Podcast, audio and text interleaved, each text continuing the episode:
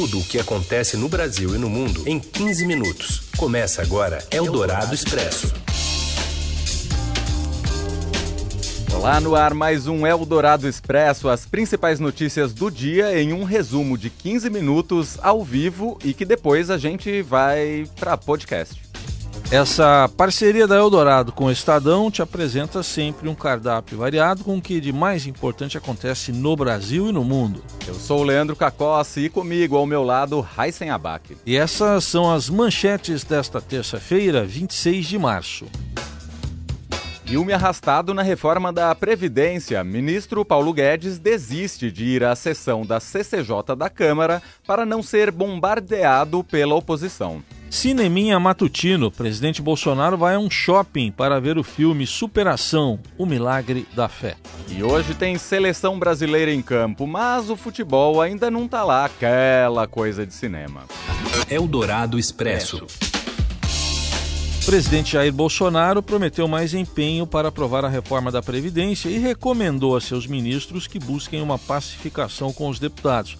E nesse esforço, o ministro da Economia, Paulo Guedes, iria hoje à tarde à Comissão de Constituição e Justiça da Câmara, mas ele desistiu de enfrentar os riscos de uma sabatina e de um enfrentamento com a oposição. E os detalhes, quem traz direto de Brasília, a repórter Camila Turtelli. Oi, pessoal do Eldorado. Hoje aqui na Câmara, mais um dia é bastante tumultuado. Era aguardado a visita do ministro da Economia, Paulo Guedes, às duas horas para debater a Previdência na Comissão de Constituição, Cidadania e Justiça. Porém, o ministro cancelou essa vinda. Conversei com o líder do DEM, o deputado Elmar Nascimento, e ele falou que ele recebeu uma ligação do secretário especial da Previdência, Rogério Marinho, dizendo que o ministro achou melhor não vir enquanto ainda não fosse designado designado um relator da PEC, o que ainda não aconteceu. Agora deve ter a reunião às duas horas, porém essa reunião deve ser realizada com técnicos do Ministério da Economia e a gente vai estar aqui para acompanhar e contar qualquer outra novidade para vocês. Bom, em meio à crise política, o presidente Jair Bolsonaro esteve hoje em um cinema na capital federal, acompanhado da primeira-dama Michele Bolsonaro, em evento fora da agenda oficial. Eles foram a uma sessão de pré-estreia de um filme religioso chamado Superação, o Milagre da Fé, que foi exibido com interpretação simultânea em Libras. Please God, send your Holy Spirit to save my son. Rise and shine. Breakfast is ready in 10 minutes. A ministra da Mulher, da Família e dos Direitos Humanos, Damares Alves, também assistiu ao filme. Ao sair do cinema, ela conversou com os jornalistas. Eu não lembro do nome do diretor, mas é Milagre da Superação. Um filme extraordinário. A senhora convidou o presidente? Não. Ô, ministra. A Michelle que nos convidou. E por que o, presidente, presidente, o presidente não colocou o evento na agenda e não divulgou? A senhora não acha que é um erro isso? Porque daí ele chama a atenção para a causa, sei, não? Ó, o filme vale o filme a pena é assistir. Espetacular, espetacular.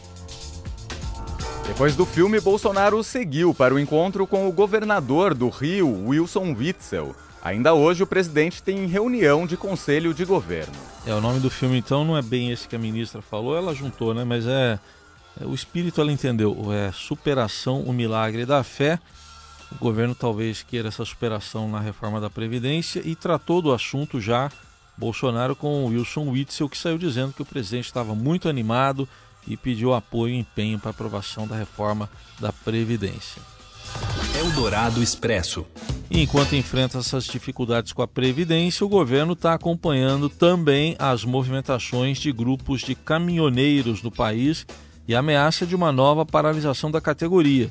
Segundo o porta-voz da Presidência da República, general Otávio Santana do Rego Barros, o presidente Jair Bolsonaro está ciente das dificuldades da categoria está disponível para discutir soluções. Lembrando que esse filme a gente viu ano passado e deu no que deu, né? O acompanhamento da questão dos caminhoneiros por meio do Gabinete de Segurança Institucional foi antecipado pelo Estadão Broadcast. Eldorado Expresso.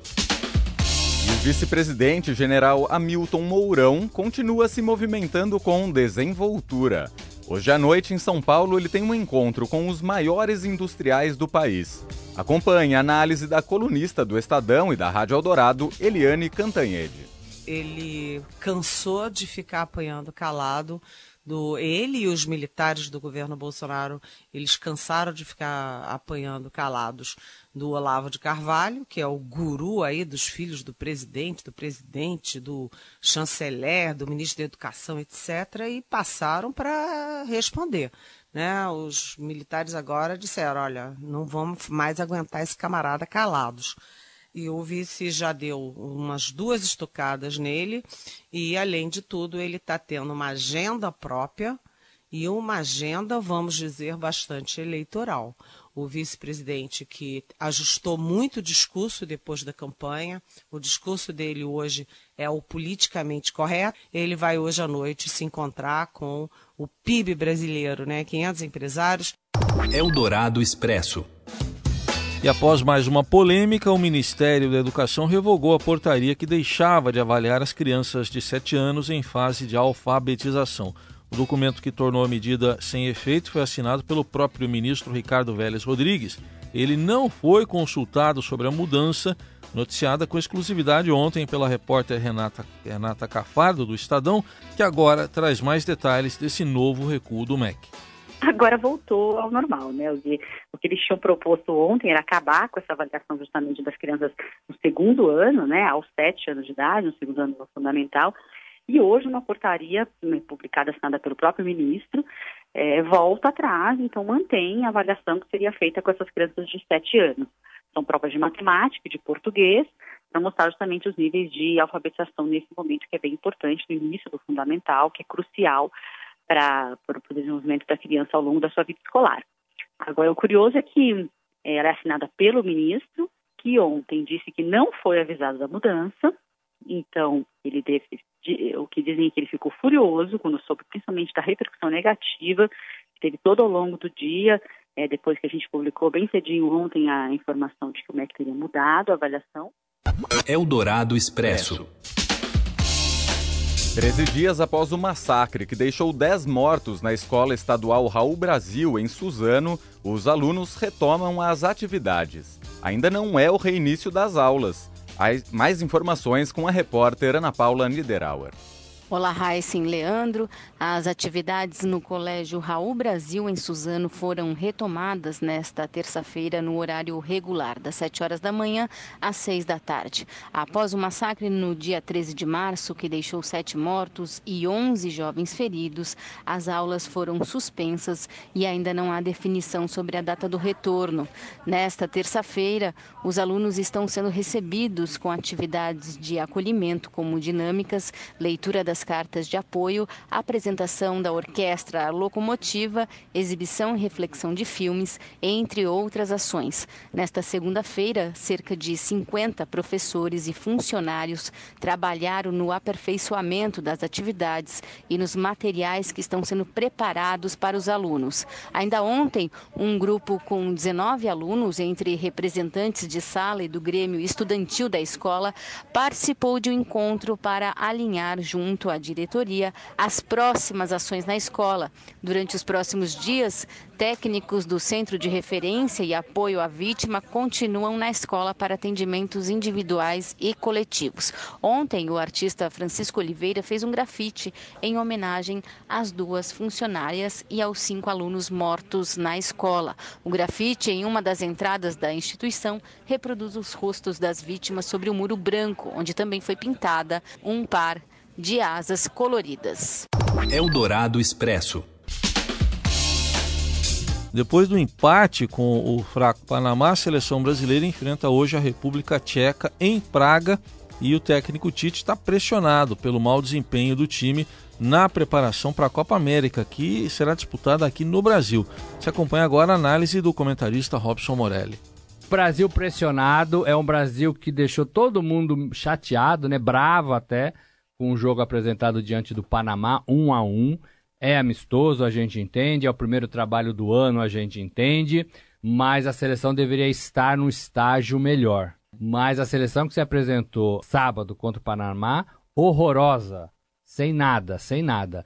E hoje faz uma partida contra a República Tcheca, na mesma sequência, né, os dois amistosos data FIFA, cheio de interrogações, né? Cheio de interrogações. A gente não sabe que time vai, vai ser escalado, a gente não sabe como os jogadores vão se comportar. O Tite falou que vai mexer na zaga, né? Na zaga ele vai mexer, quando no meio de campo para frente, que era o grande problema. E aí você tem que ver como é que essa seleção brasileira vai se apresentar. Lembrando que são dois jogos, depois tem a convocação para a Copa América e depois tem a Copa América no Brasil. Então o Tite está é, numa situação muito delicada nesse momento.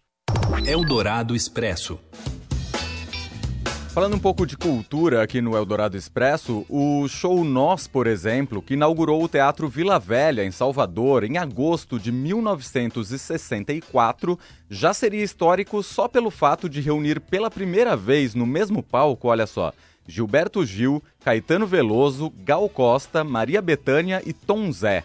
Mas o editor do Caderno 2, o Biratã Brasil, contou no Estadão que a apresentação não só foi gravada por Djalma Correia, que era o baterista da trupe, como vai finalmente virar um documentário. A ideia do Djalma é ver a reação de cada um, lembrando de detalhes com cada um separadamente e depois algo com todo mundo junto. Nesse trechinho que o baterista cedeu ao Estadão, dá para ouvir os protagonistas de Nós, por exemplo, se apresentando um a um. Eu sou Djalma Correia. Eu sou Alcibando Luz. Eu sou Antônio Renato. Eu sou Mariana Graça. Eu sou Gilberto Gil. Eu sou Caetano Veloso. Eu sou Maria Bethânia. Eu sou Antônio José. Ninguém ouve cantar canções. É, e aí no áudio original, o Caetano emenda os primeiros versos de Quarta-feira de Cinzas, essa música do Vinícius de Moraes e Carlos Lira que você ouve na voz de Toquinho e do próprio Vinícius. O projeto Acervo de Jalma Correia foi contemplado pelo Rumos Itaú Cultural 2017-2018 e vai ter início em abril. Foram 15 anos para o projeto conseguir patrocínio e sair do papel. Eldorado Expresso. Tudo o que acontece no Brasil e no mundo em 15 minutos.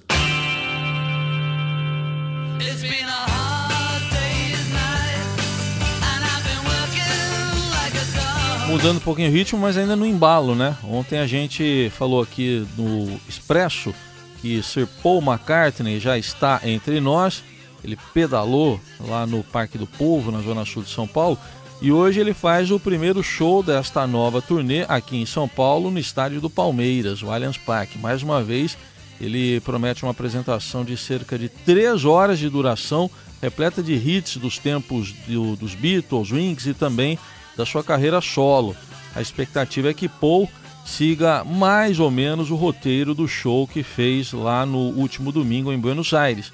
No caderno 2 de hoje, o repórter Júlio Maria lista uma série de sucessos que fizeram parte do setlist. E deixa no ar aí a dúvida: teremos novidades por aqui? Deve abrir com essa aí, né, Leandro? Lá em Buenos Aires ele abriu com a Hard Day's Night, é. clássico dos Beatles. Vamos acompanhar mais tarde então. E lá pro, Paul, pro Paulo, né, o Paulinho, 8 e meia, 8 e meia mesmo, né? 8 e meia, 8 e meia mesmo, porque tem horário para começar e tem horário para acabar. Para todo mundo conseguir ir embora tranquilamente. Então tá bom. Hoje e amanhã, né? Hoje e amanhã, lá no estádio do Palmeiras, 8 e meia, pontualmente. Por isso que o Palmeiras joga no Porco Embu hoje. Ah. Terminando então o Eldorado Expresso, agradecendo hoje a companhia do Leandro Cacossi, a Carol volta amanhã. Tchau, gente. Valeu, Leandro. Valeu.